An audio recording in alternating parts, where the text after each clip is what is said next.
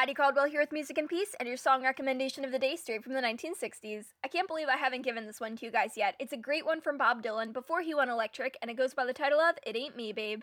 It was released in 1964 on his fourth studio album, Another Side of Bob Dylan, and it's believed to have been written about Suze Rotolo, Bob's first girlfriend. Most biographers on Dylan say that he wrote it while he was looking for her in Italy, where she had gone to study, and he actually played this one when I saw him in concert back in 2018. Every time he said, It ain't me, babe, I wanted to yell back, Yes, it is, because I'm that kind of sappy. But I didn't. I kept myself well behaved at that concert, although I shouldn't have.